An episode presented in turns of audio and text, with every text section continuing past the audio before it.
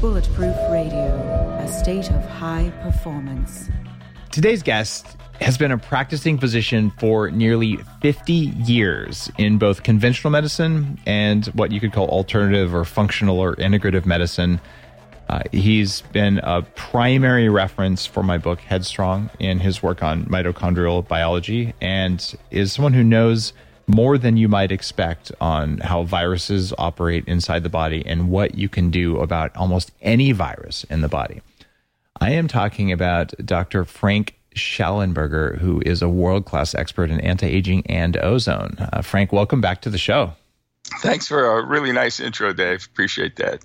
Uh, uh, it's uh, it's more than earned. Uh, I talk a lot in some of my books, uh, especially my anti aging book, but one of the reasons that we owe it to ourselves to live longer than we're supposed to uh, is that we can finally have enough wisdom and enough energy at the same time in order to share it. And Good point. I think you live that, and, and I'm, I'm soaking up your wisdom anytime I get a chance. I, I'm going to just have to ask coronavirus and ozone. What are your thoughts? Wow. Okay. So, how much time we have? oh, we've got at least an hour. Yeah, there's a couple things. You know, the first thing that comes to my mind is I don't know that most people understand how this works, how how, how this whole viral thing works. But because uh, I keep hearing people talk about you know how to kill a virus, when the reality is you can't kill something that's not alive, right? And a virus isn't alive, and so that a virus can't make energy, it can't use oxygen, it can't replicate it's it's a piece of inert material. It can't do anything except what it can do is it can um, infest. It can be in, introduced into cells and then use the genetic material in the cells to replicate itself. I, I, I like to think of it as sort of a software program, but it doesn't have a computer to run itself. It needs a cell to run itself on. Is that a good analogy? Well, it yeah, it needs it can't replicate on its own. It needs it needs my cells genetic material and energy and ATP and such to be able to replicate itself. And then so I got a cell in there. It's infected with the virus, and the, the and the cell basically is turning into a viral factory is just cranking out more viruses, which ultimately get released into uh, outside the cell into the interstitial space, then infects another cell, and on and on you go. So basically, what you're doing is you're making um, uh, viral factories one after another, and what you can do is you can do things that deactivate the, the free virus, which is good. But what you the way we actually get over a viral infection is by killing the factories. The, the infected so, cells. Yeah, so you got to have a way of killing the infected cells without killing the cells that aren't infected. How do we do that? You do that, in my mind, by upregulating uh, what certain cytokines that activate what's called the innate immune system. They call this the innate immune system. Uh, it's also known as the Th1 uh, uh, immune system. But this is the one that activates natural killer cells and cytotoxic CD8 cells. And those are the items that actually kill cells. Okay. Antibodies themselves can kill the virus. But what kills the factory is the innate immune system. So you have to have something that will stimulate the innate, innate immune system in patients. And, you know, I, I tell my patients, for example, the guy that um, the guy that gets exposed to the virus and gets in, quote infected by the virus, uh, but never has symptom one, is the guy with a really good innate immune system at the time of exposure.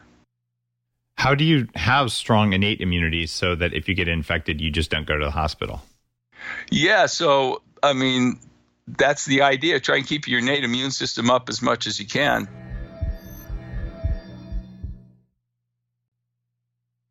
One of the problems with that is that it's very sensitive to to stresses mm-hmm. anywhere from anxiety type stresses like mental stresses but also to you know environmental changes anything bad sleep whatever whatever stressing your system out that immune system that part of your immune system can be down regulated pretty quickly uh, are there any uh, supplements drugs, breathing exercises, uh, magnets glued to the top of your head. Uh, I'm just kidding on that one.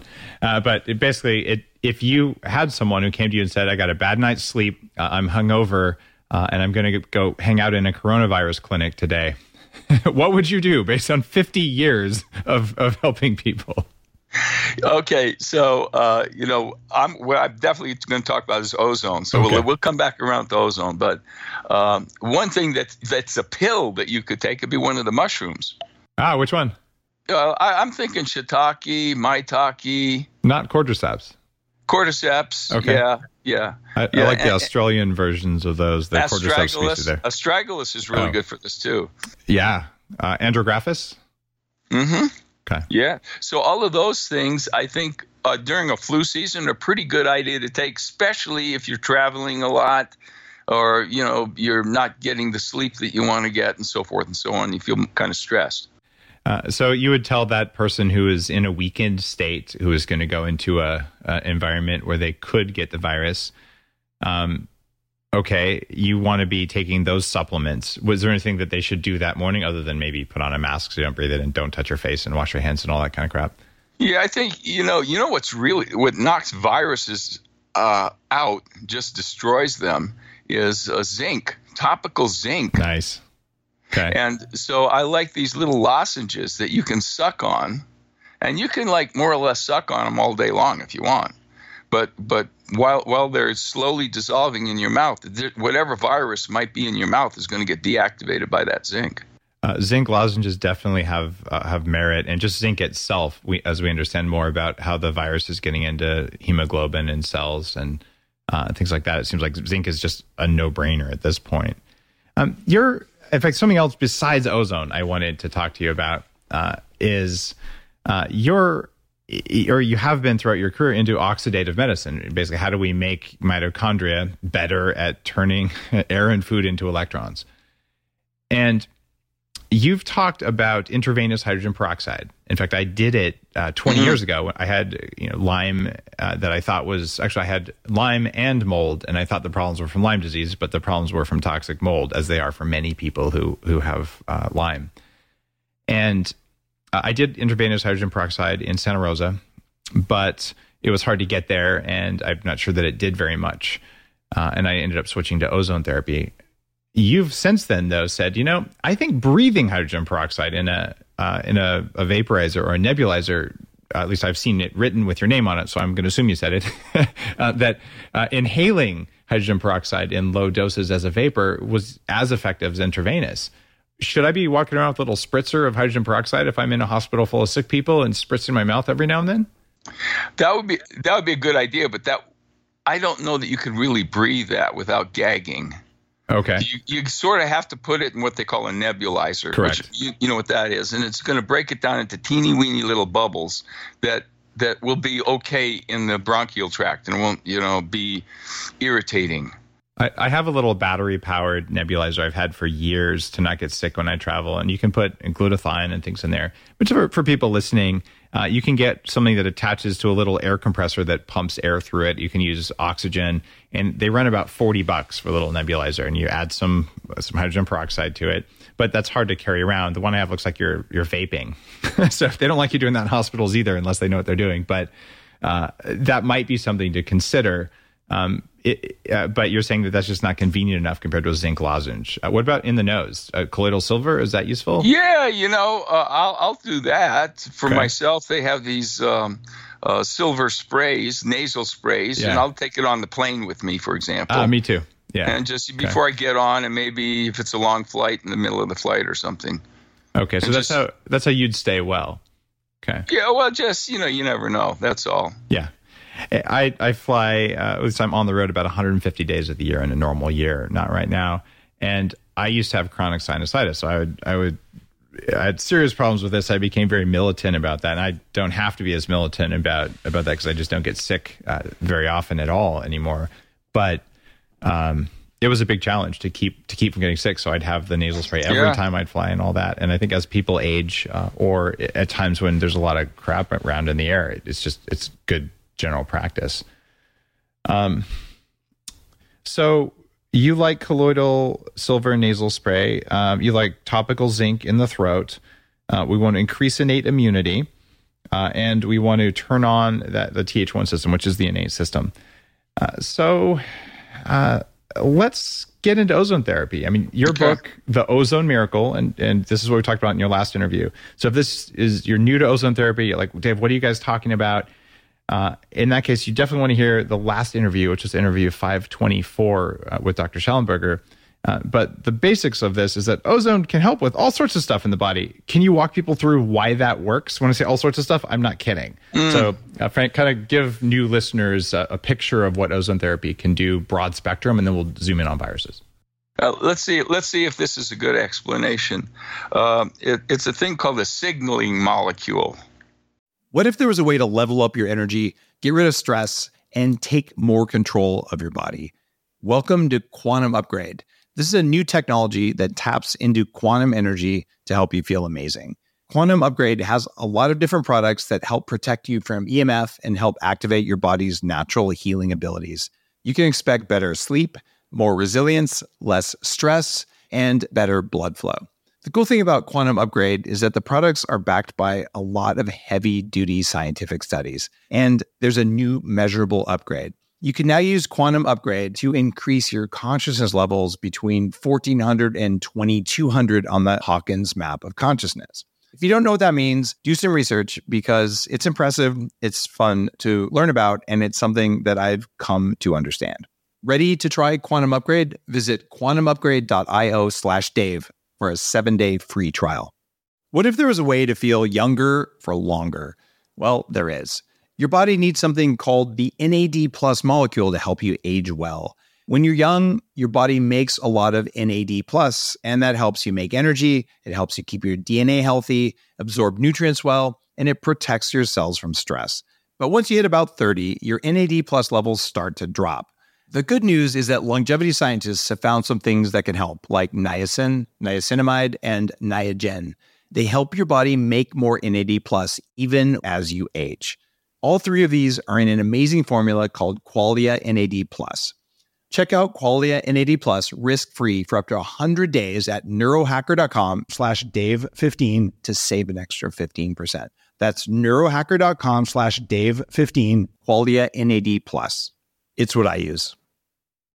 So it sends a signal. It turns out that the body does make actual gases. We always think the body making these liquids, and the liquid, the molecules are doing something, but it also will make a gas, and these gases can be what we call signaling molecules. They signal things to go on in the body and in the cells that without that signal wouldn't go on that well.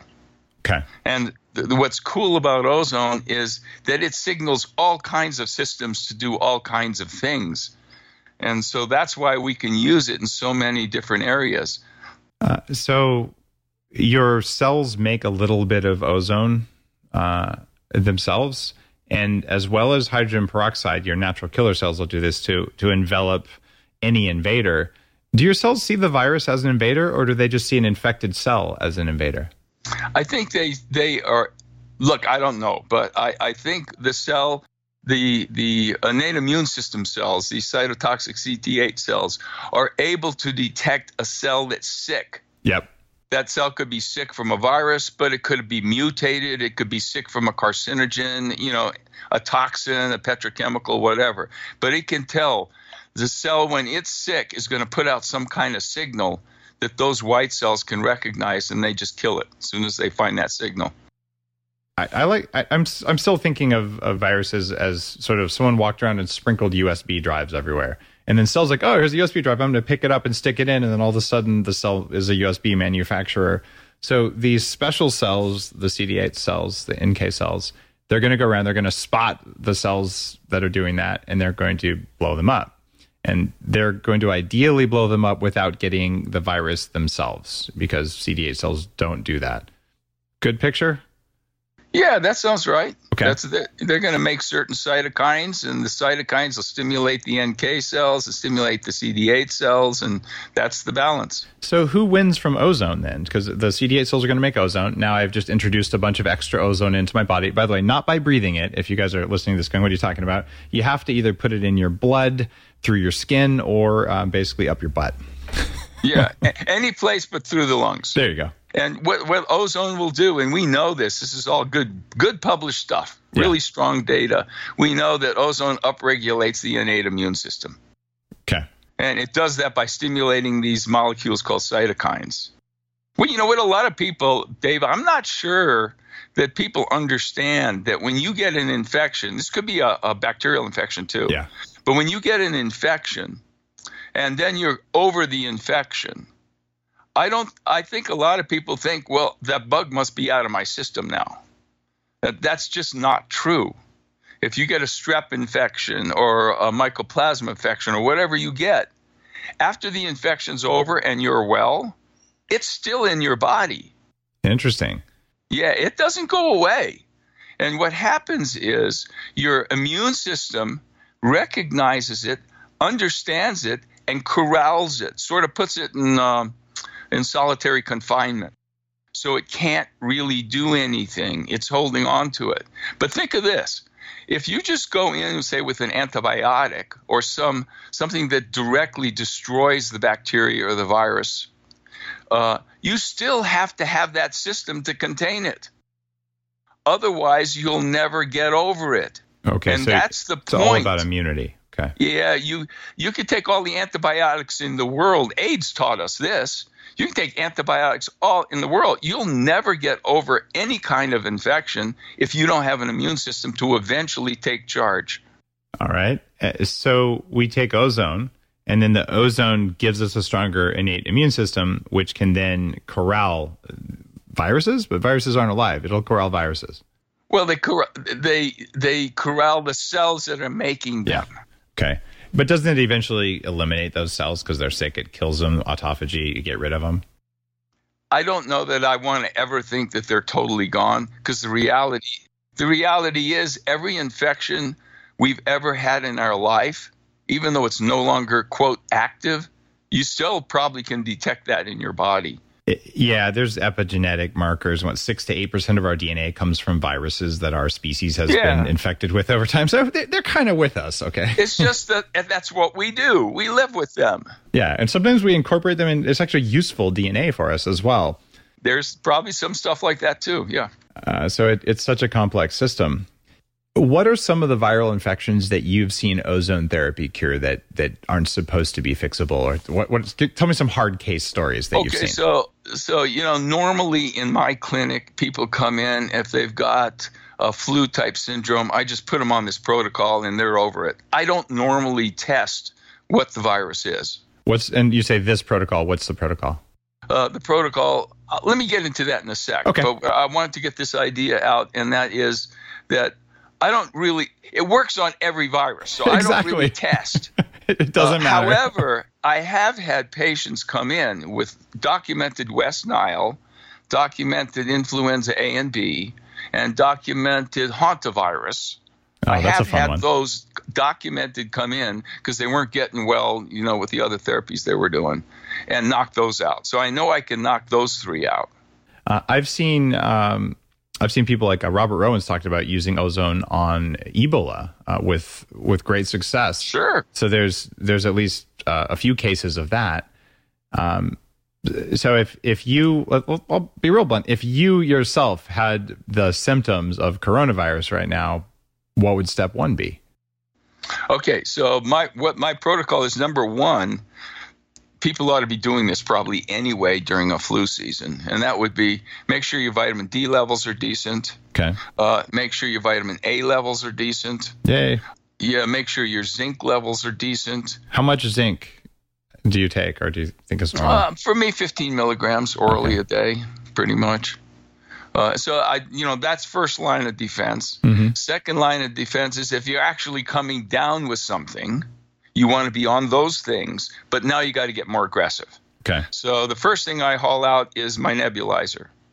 So, you know, uh, back in uh, the early 80s, Dr. Charlie Farr was the guy that taught me this about how, how what hydrogen peroxide does.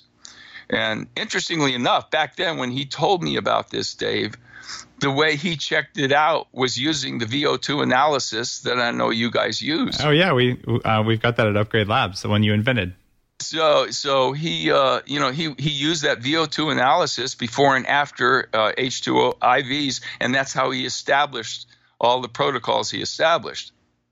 Well, one day about 20 years ago, a, a patient comes into my office, and uh, at that point, I had just been using intravenous hydrogen peroxide as per Dr. Farr's protocol.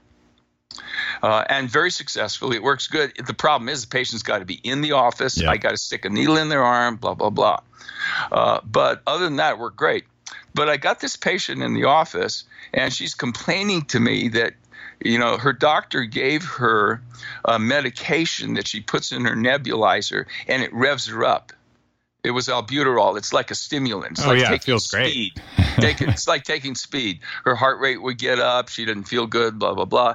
And that, and it just suddenly occurred to me, I said, you know what? It's blatantly obvious, but I never thought about it. Uh, when you when you take something into your lungs, it gets into your bloodstream. That's why smoking works. Hello, you know, but it never really occurred to me. So I thought, well, what the heck? Let's put some hydrogen peroxide in there. It's going to get into her bloodstream.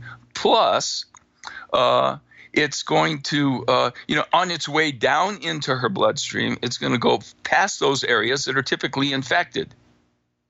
So it seems to me a nebulizer is good. So if I wake up one morning and I feel, you know, something's coming on, like I got a sore throat or, you know, something's happening, uh, I haul out that nebulizer and I'm going to do it, uh, you know, for about three minutes every hour. Every hour I'm awake, and within one or two days, I'll pretty much knock that out. Every hour. So you're putting yeah. the the typical ultrasonic nebulizers take about six uh, six milliliters, like, like a relatively small. Uh, yeah, yeah. I only put three in there. You put oh, three, so it's a small amount. Three okay. every. Yeah, it's like what ten half, minutes out of the like hour. Half a teaspoon or something. Yeah. Yeah. Okay uh, or maybe two thirds of a teaspoon. So you, you put that in there. Um, you turn it on, you, you, breathe and stuff. You can do other things, but it's a little bit noisy for some of them. The ultrasonics don't make any sound, but they look a little funny. Yeah, you know when when you're when you're uh, fighting the flu, you probably ought to be home. Yeah. Laying in bed, sucking on your nebulizer and your, your zinc tablets, and not try to, you know, force yourself to go on that trip that you're supposed to go on. That would be nice to everyone yeah, else. Yeah, that would well. be nice. yeah. All right. But that's part of the game is getting some rest. So you would uh, you would make sure that you had your A, your D, your zinc ahead of time. When you started feeling sick, you'd be nebulizing hydrogen peroxide. This is just three percent uh, medical grade stuff, the stuff you can buy at the store, but make sure it's no no stabilizers. Anything else? Anything to worry about in terms okay, of purity? So, so for the audience, uh, you know, I I use pharmaceutical grade stuff, yeah. but it's really hard to get that. It is, and especially for a lot of lay people, they they can't get that, uh, and and then you have to put it in normal saline. You can't put it in regular water, so you got to get normal saline. So where do you get normal saline? I mean, you got to. It's hard for lay people to get this stuff. So uh, what I can do is I can tell everybody on if you go on Amazon and probably some other you know places, you can get pure sodium chloride. That'd be mm-hmm. pure salt. Yep. Uh, you don't want to use table salt. You want to get the pure sodium chloride. And if you take uh, a liter of um, of uh, of of distilled water mm-hmm. and you put in two and a quarter teaspoons of pure sodium chloride, you've got normal saline. And it'll just dissolve in there. And in a pinch, you could take the most filtered water you get, you boil it so it's sterilized yeah. with that same amount of salt in there. Yeah, and, distilled would be great, but yeah. you could do what you're saying. Yeah, okay. for sure. I'm, I'm saying in a pinch because you know, like, yeah. oh, I wasn't going to go to the store. I'm, you know, shedding viruses everywhere. So you, you could do that, and then you obviously you'd want to cool it off, and then you'd have a one percent saline solution, which your lungs like, versus just straight up hydrogen peroxide. It's it's technically it's a 0.9 percent solution, and that's perfect for for your lungs. And then what? Here's how they do it: they go out and they get 34 percent food grade hydrogen peroxide. Again, you can buy this online. Yep. But that stuff will burn your skin, your eyes. Like it is a highly caustic chemical. Just to be really Yes. clear. Okay. Don't be if you put it on your skin, it's going to do a little damage there. yeah. Uh, so just be a little bit careful with it. And then what you do is you take 100 cc's of that normal saline, and to that you add one cc of the 30 per, 34%. And that is the concentration I use. So if it, and so what you're basically getting there is around three percent hydrogen peroxide. Um, I'm not sure of the percentage. I think it's a point. I think it's a 1.84, but I'm not sure. Okay, Don't so it could be uh, one half. Yeah. So, so if uh, what I'm doing uh, is we'll call it the the poor man's version of that, which is I'm taking uh, medical grade stuff um, that I bought at the pharmacy that says it has exactly two ingredients, so there's no stabilizers. It's you know uh, purified water and uh, hydrogen peroxide and nothing else. So if it Okay. has other stuff, Uh, Perfect. and I put a little sprinkling of salt in there. It's probably not exactly 0.9% sodium, but it's probably close enough. Uh, and then I shake it up and then I put it in my nebulizer. Am I going to die? You know what? Uh, people have been doing different versions of this for a long time and getting some pretty darn good results. Okay. Uh, I was talking to a colleague of mine the other day who did something very similar to what you're doing, and he had great results. And, and it was like twice as strong as what I use. Yeah. The, if But you he did great straight, results. If you did the straight three percent, a little irritation. Okay. You know, people can know if you're doing this, it's not supposed to irritate you. If it does, you probably want to calm it down somehow. Okay, so just back off, add a little bit Yeah. more straight saline. Okay, so but it's low concentration, and just to be super ten thousand percent clear, under no circumstances ever would you take thirty four percent or any highly concentrated hydrogen peroxide, put it directly in an nebulizer. Like that could be No way a complete disaster. So You kill yourself. uh, It'd be horrible. yeah, I mean, it, it would it, it would be uh, really really bad. So what we're talking about here is highly dilute, less than three percent, um, and which is why if you buy it pre-diluted at the store, it just doesn't have the salt in it, but it may have other things in it. So okay, so that that would be your first step. So now you've taken your vitamins. Um, you you're now every hour, at least while you're awake, you're nebulizing this 1.84 percent hydrogen peroxide. Um, could people put in a vaporizer if they didn't have a nebulizer? Yeah, I've Okay. heard of that. I've heard of those. You know those? I think they call them atomizers Yeah. that you put the uh, essential oil in. Yeah, those are ultrasonic nebulizers Yeah, anyway. so you, could, put you yeah. could put it in there. okay. Just don't put that cayenne essential oil in at the same time. And people Bad have idea. done what you told me too, and that was just spraying it back in your throat. Yeah. It doesn't really get in your lungs, but it gets in your throat. and for for stopping you from getting an infection while you're walking Yeah. around a, a ward or something, that might not be a bad strategy. But eventually, you'll get irritated if it's three percent and you're you're putting that in there. Okay. What else would you do? Okay, you're you're a functional medicine doctor. You've got a clinic. You have your magic bag of tricks from 50 years of working on cool stuff, Yeah. and you teach other doctors around the world how to use ozone therapy. So right now, you've used the first step of oxidative medicine, uh, which is the hydrogen peroxide. What else would you do to make yourself well fast, or at least avoid the hospital? Okay, so if uh, if my flu patient looks halfway decent, and they're not immune compromised Yeah. uh, or chronic lung disease or something like that, that's all I'm going to do. Just what I told you. That's it. Wow. That's it. okay. and they'll knock it out at home, and that'll be that. You know, I don't know if everybody knows this, but coronavirus is a pretty common virus. Oh, it's super common. It's like Yeah. half the cold viruses are in that family, right? yeah. So I know I've knocked out coronaviruses. It's just not officially. Yeah, and it's not necessarily this coronavirus. It's not this particular strain. Yeah. Have, have you read any of the research around the virus um, breaking down hemoglobin and releasing free iron into the body and causing damage to the lungs? I'm sure that's the mechanism. At some point, there's going to be an oxidative burst and a cytokine storm, and that's what's going to do people in. And they're they're saying that that's probably what's causing the the uh, ground glass uh, um, on both lungs all the time. There's no single sided coronavirus. Um, I, I'm just wondering. I, I, I've I've seen some really convincing papers amongst like the high end functional medicine doctor friends um, that that uh, they're all circulating, um, looking at three different pathways that show that this free iron is being released. Um, so you know when you prove something's happening via genetics, via some computational analysis, and via some lab testing, guy, that's probably likely.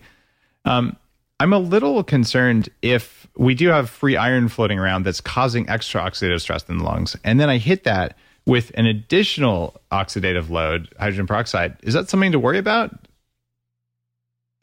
It doesn't seem to be. Okay. Uh, because we that's what we do, and the patient gets better. Uh, it does seem to be something you worry about, but you got to remember, dose is everything. All oxidative medicines follow a hormetic curve, uh, which means that at a lower dose, they're going to have one effect. At a higher dose, they're going to have a directly opposite effect. So you better get the dose right. You'd use too high a dose, you're going to get exactly what you said. Okay. More is not better with oxidative medicine. All right. So it, it matters. And you wouldn't actually go to ozone uh, for well, I wouldn't. Yeah, it depends on the case, but Okay. you know, it. Uh, you know, I, I love ozone. I put everybody on ozone if I can, Okay. uh, self included, by the way. But uh, and I use ozone once a week. Uh, I'd use a blood treatment once a week just for general purposes. Uh, but the point is, it's. It, it, you know, if I can spare my patient the uh, expense, that's what I try to do. And normally I can. But I'll tell them, listen, if you don't think you're getting over this, or if if I am personally concerned about that patient, the next thing I do is I'm going to put them on about a 12 milligram dose of ozone, followed by a 10 to 25 milligram dose of uh, intravenous vitamin C, and within one or two days, I'll flat knock that out. It'll be gone. So you do ozone first, and then how long after the ozone therapy do you administer the vitamin C? immediately. But the, the vitamin C always wants to be after, never before, because it will counter. So, so you you briefly introduce this signaling molecule, and then you put in vitamin C to mop up any uh, any damage Exactly. Exactly. Now, one of the things that we know vitamin C does with free iron is it binds up the free iron so that it wouldn't be a problem. And I I am I am very convinced that that's why these these amazing doctors in China and France discovering intravenous vitamin C for the first Isn't it amazing? it's like been around for what, for longer than you've been practicing medicine, hasn't it? Yeah. You know, I have a um, I have a uh, uh, an associate that that I know who's fairly high up in the CDC, in the infectious disease department of the CDC, and uh, he has told me when you're when you're over there, you do not talk about anything natural, Yeah. or you'll get a bad look. Everything's got to be a vaccine or drug over there. And I was shocked, but yeah, they are flat out, according to this man, Yeah. they are flat out not interested in anything that's not patentable. Period. it, it it's kind of disturbing because if you're interested in controlling disease, the easiest way to control disease is you make people so well that if they get sick, they don't have to go to the hospital. And then there is no curve to flatten because it's just another cold season. And that is I'm pretty sure I could do that for only one trillion dollars instead of 2 trillion. like, come on. Like yeah, Ah. it might not be that expensive. It is really crazy. Yeah, yeah. Which reminds me, Dave. I was thinking the other day. You know, the the world at this point is fairly obsessed with hygiene. uh, in in a way that's going to cause more harm later, right? Well, that that's another conversation. But what about internal hygiene? All, all we care about is external. Yeah. Come on, there's internal hygiene. That's way more important. Frank, my my poop doesn't smell. If that's what you're saying. I'm glad. Like we, we all have gut that. bacteria that's messed up. um, you know, I don't, I don't have a, a IV intravenous uh, setup here. Um, I actually I have one for emergency use. If I was dying and there were no hospitals, I could. Uh, I have Good. glass glass syringes and I have medical ozone here. Um, but I'm not messing around with that because that is truly like you know zombie apocalypse time. Uh, I do, though, have the ability to rectal ozone.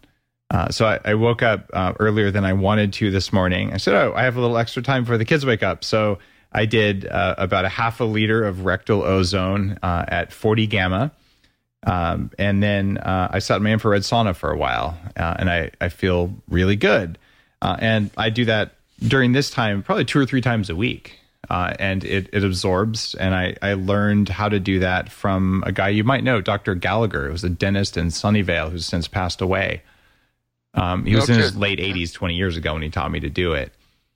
Um, and he'd been doing ozone uh, dentistry for many, many years.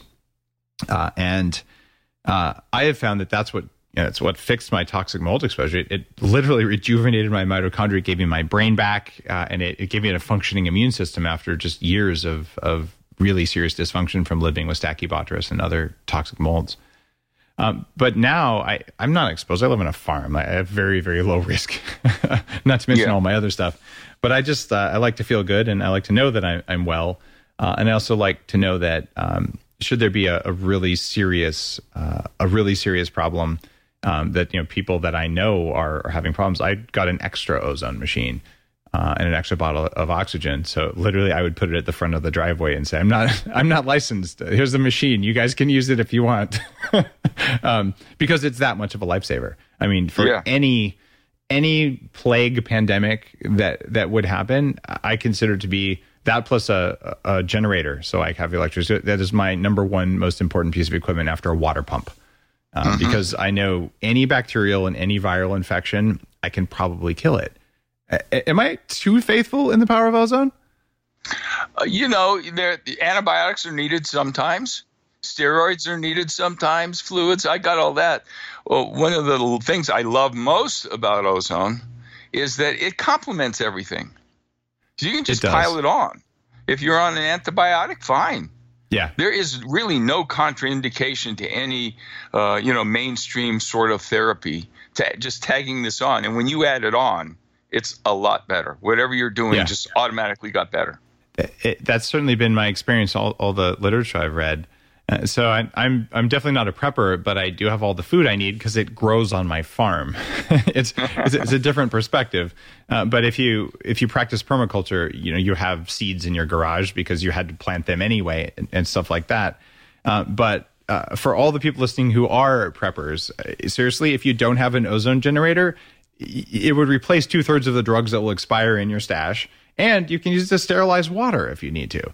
Uh, so it seems like one treat burns, uh, everything crazy. So it seems like it's one of those those kind of medical miracles, for lack of. A, oh wait, the ozone miracle. That's your book. it would be nice if everybody had one. yeah, and the book, by the way, uh, uh, you know, if if you're a person out there and you're interested in knowing what can I do at home, like kind of what you're talking about, Yeah. Dave, that's what that book is about. yeah. It is a very worthy read. That, was one of the many reasons I wanted to have you on the show to to talk about it. Um, are, are you? If you tomorrow woke up and you had a sniffle, uh, I mean, you're I, I don't know how old you are. You're younger than you're you're older than you look, but you, you know you've been practicing for 50 years, so you know you're you've got to be at least 70. And uh, uh, so it, you're you would classically be considered in a high risk because as you age, your Yeah. mitochondrial function goes down and all that stuff. Would you be particularly worried about yourself, or do you think your cells and your immune system are? No, no you're shaking your head. You wouldn't be worried. You're like I've got no, this. no, you know, I, I wear that that shirt I got at uh, your conference uh, last year. Does this say unstoppable or something? Yeah, we got an unstoppable shirt. All right, yeah, yeah, that I like from- that unstoppable shirt because I kind of feel unstoppable. I know I'm not. I know obviously there's vulnerabilities there, but no, I do not feel like uh, you know my age, and, and it is a little bit weird when I'm listening to the radio or somebody saying, you know, if you're if you're over seventy, you're in trouble now. I just I don't feel that's true. you know that's if you're average and you know you look at italy man Yeah. the people who died uh, the average age was 81.5 and they had an average of three pre-existing Hello? conditions uh, oh Yeah. and and one of them was diabetes like tell me about mitochondria and diabetes So, did we talk about this before? oh we probably I- did but that was Yeah, you know 150 episodes ago so people so there's a lot of new listeners Yes. So diabetes is like your classic disease. I wrote a book about this because of this reason. Mm-hmm. It's your classic disease of mitochondrial dysfunction, such that it could be totally eliminated. I'm talking about type 2 diabetes. Yeah. Could be totally eliminated or close to totally eliminated simply by maintaining mitochondrial function. You don't have to do anything else if you would do that. Yeah. Uh, in fact, it, I've started to view it after writing my mitochondria book uh, as, uh, in fact, the one that referenced a lot of your work. Um, it's just, type 2 diabetes is at its core just a disease of mitochondrial deficiency. Yeah. Uh, and there can be different reasons for mitochondrial deficiency, uh, but they're not working. Um, would ozone therapy fix diabetes because it has such a powerful effect on mitochondria? yes. Shocking. you got to get it. You know, you can't wait until you're you know, very far progressed and things have really become problematic uh, to get the best results. But if you do it fairly early on, absolutely. Okay. If you're practicing intermittent fasting, when would you administer ozone therapy? During the fast, after the fast, before you start fasting? I probably I normally want people to eat before I give them the treatment because it will create a hypoglycemia. Uh, when you're doing it via uh, via IV. Yeah, maybe even in other ways too, like even a sauna. It's possible. It can cause a low blood sugar, and let's face it, if you're doing that, odds are halfway decent. You're sick anyway, in which case you know you're going to be a little bit weak in that way. And okay. so I don't know that I'd want you doing it on a fast unless you're a pretty strong guy anyway. Okay. And in your case, even if you're not sick, you're doing one treatment a week, right? And you yeah. eat, you eat before your treatments. Yes. Okay, got it. Do you worry about the ozone you know, oxidizing lipids in the blood or creating oxidized LDL cholesterol or anything like that? Yeah, actually, I wanted to do that. To create oxidized LDL. Do yes. explain, because so many people say, oh, cholesterol is, not really bad. Oh, wait, we think it might be. No, it's not, but oxidized LDL is, is horrifying. Well, why yeah, would you want oxi- that? Oxidized LDL is actually the form of LDL that causes the problem. So they're absolutely right. It doesn't matter if your LDL is high and your oxy, oxidized LDL is low, you're in pretty good shape. I wouldn't worry, you know, but you're saying worry about that. I thought you said you wanted the ozone to oxidize the LDL. Well, what's happening is ozone is when it it interacts with any kind of living tissue, mm-hmm. it pretty much in in a second disappears. It's no longer there. It's it's accepted an electron almost always from a lipid, so a fat. LDL is a fat, so it will accept an electron from the LDL, and in fact, you will get an increase in the oxidized LDL. I haven't measured this, but I'm pretty sure you would. It, it almost has to work that way, right? Yeah, you're going to get ox- whatever lipids in there. Probably you're going to oxidize it. There's a good chance, and these uh, then these oxidized lipids, including the oxidized LDL, are what mediates the signaling that this this ozone molecule can do. Okay.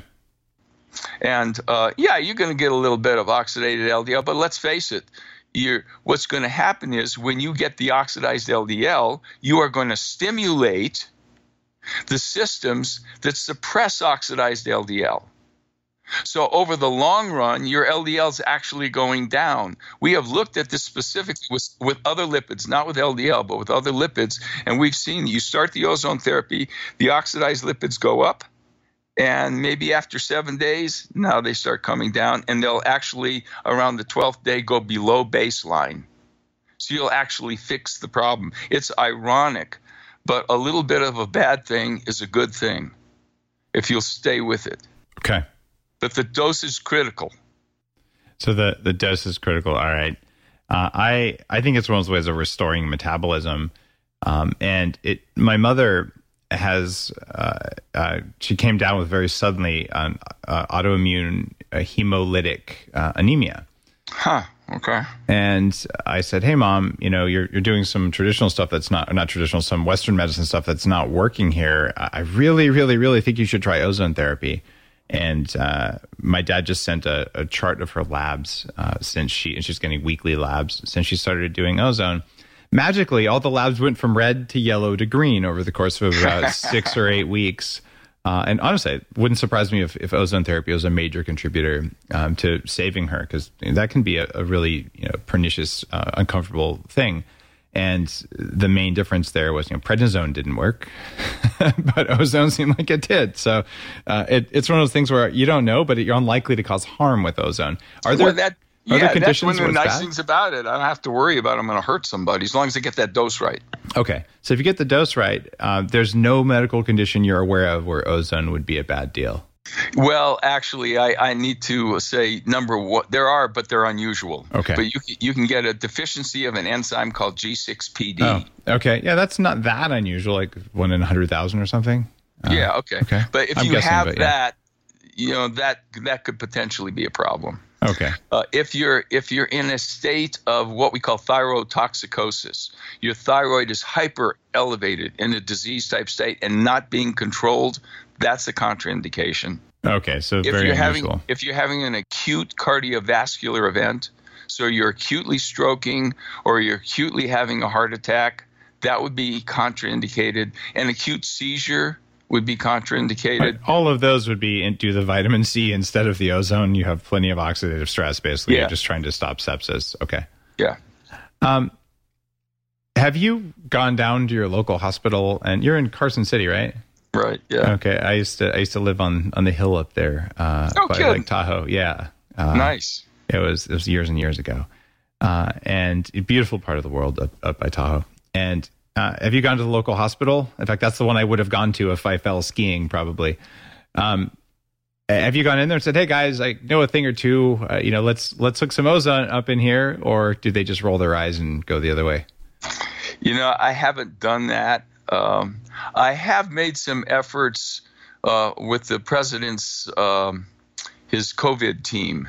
I have made some efforts to kind of come around, and I am working trying to get some information into that team because I think that's the only way you're going to get anything yeah. done here. The conventional guys in a hospital, their hands are tied. They, they can only do what the administrators are going to let them do. They can't, you know, it's sad, but we're at a time in our lives where doctors don't really get to decide what to do with their patients. Yeah. You got some dang bureaucrat that's deciding that. And, and, people may, you know, roll their eyes and say, you know, oh, you don't work in a hospital. How do you know? I just had uh, Dr. Ann Shippey on uh, on my Instagram, and she's a former IBM chemical engineer turned medical doctor, and uh, you know, uh, she had a patient uh, who had it, was tested positive, it was recovering on chloroquine, took him to the local hospital, and they put him on, get this, fluids, IV fluids. And he started getting worse. And, and she said, what, what are you doing? Like, I already have him on this med. Just keep giving him what's already working. And they said, oh, our you know, hospital committee has decided that our standard of care for COVID is fluids until you need a ventilator. And like, why would you go to that hospital? It, it's it's yeah, crazy. Yeah, yeah. You don't want to actually go to the hospital. Be probably the one of the more unsafe places you could be unless you actually really needed something like a respirator. You, you don't want to be in a hospital. Yeah, it's not a good time there. And plus, you know, the doctors are working their butts off. So I I, I find that when you talk to someone who's practiced for decades like you, um, every time I have these conversations, I hear the same thing. Like we used to get to practice medicine where we'd say, okay, I'm going to use my judgment, my clinical experience, my read on this patient in the room with me, and I'm going to choose from the tool set available. I'm going to do what I think is right. Uh, and then in this idea that we're going to reduce risk, we actually reduced the ability to do anything other than average. Um, Good point. Yeah.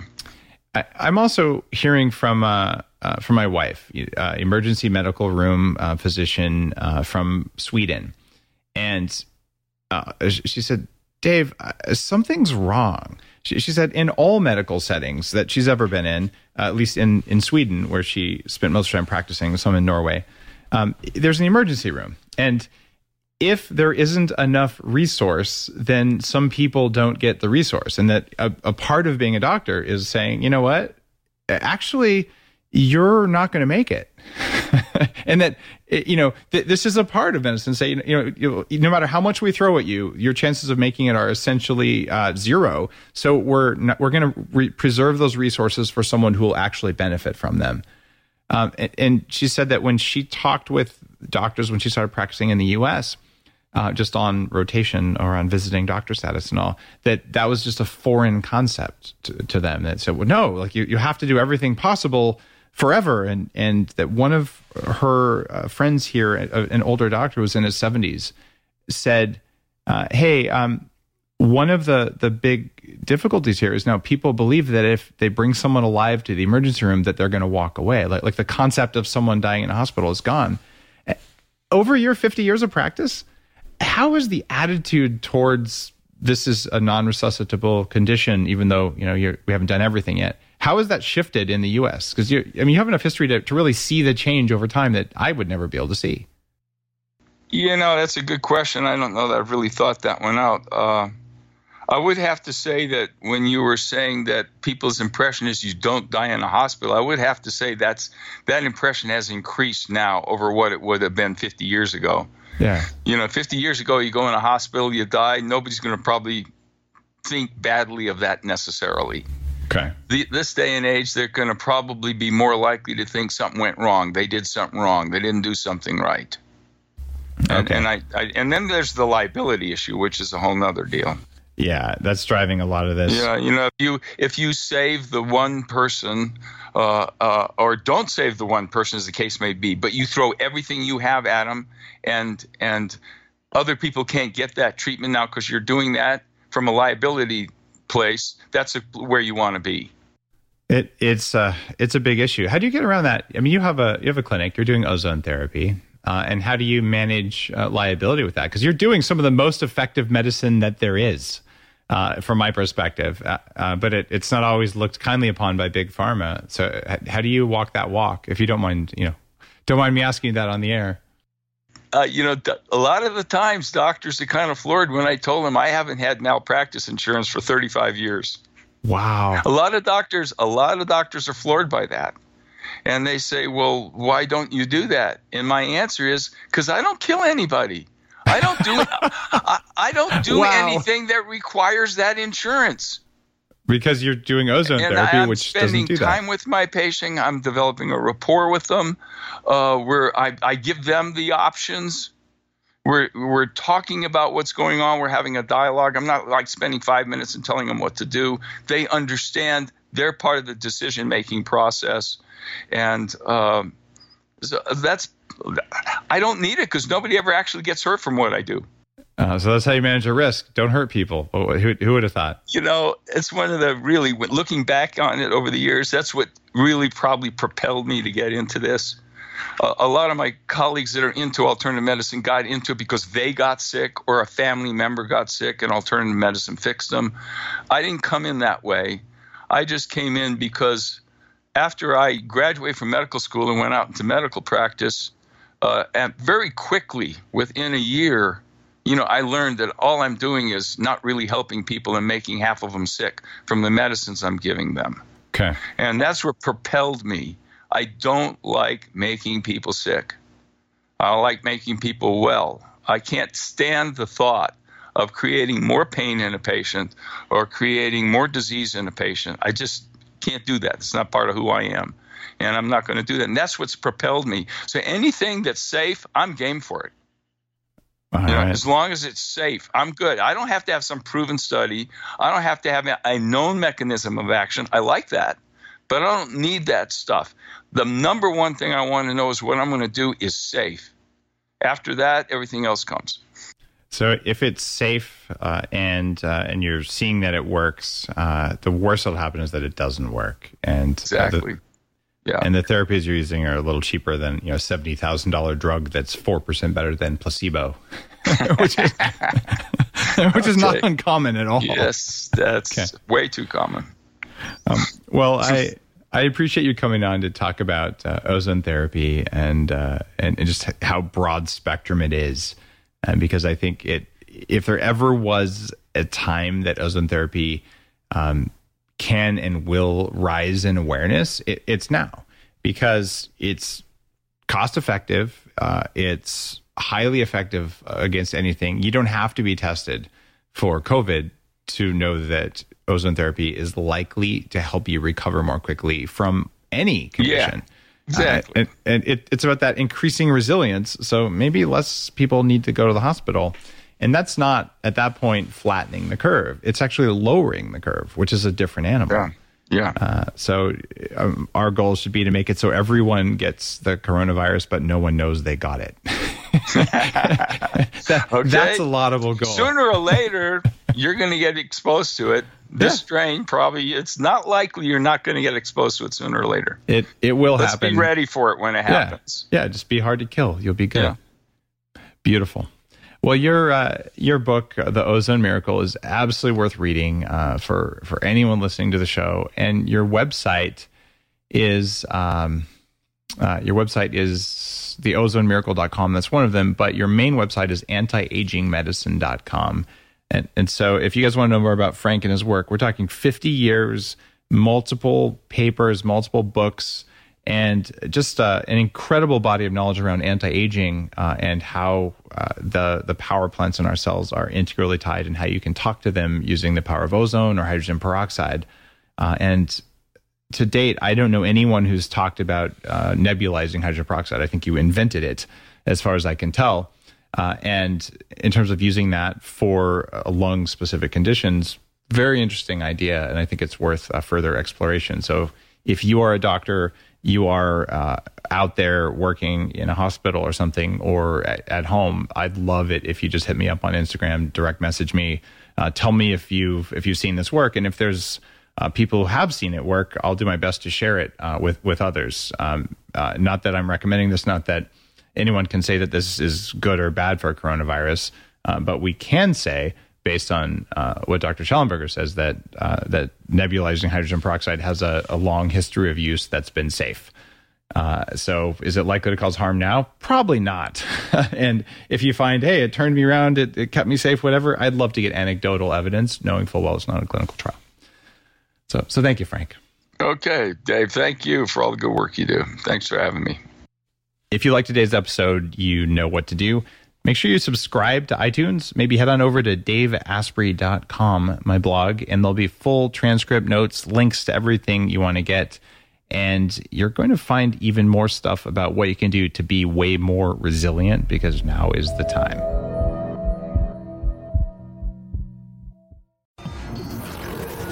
The Human Upgrade, formerly Bulletproof Radio, was created and is hosted by Dave Asprey. The information contained in this podcast is provided for informational purposes only and is not intended for the purposes of diagnosing, treating, curing, or preventing any disease. Before using any products referenced on the podcast, consult with your healthcare provider, carefully read all labels, and heed all directions and cautions that accompany the products. Information found or received through the podcast should not be used in place of a consultation or advice from a healthcare provider. If you suspect you have a medical problem or should you have any healthcare questions, please promptly call or see your healthcare provider.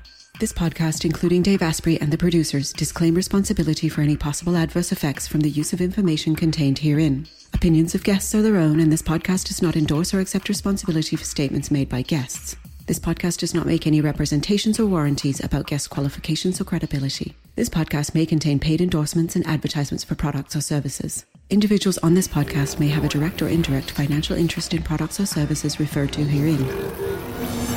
This podcast is owned by Bulletproof Media.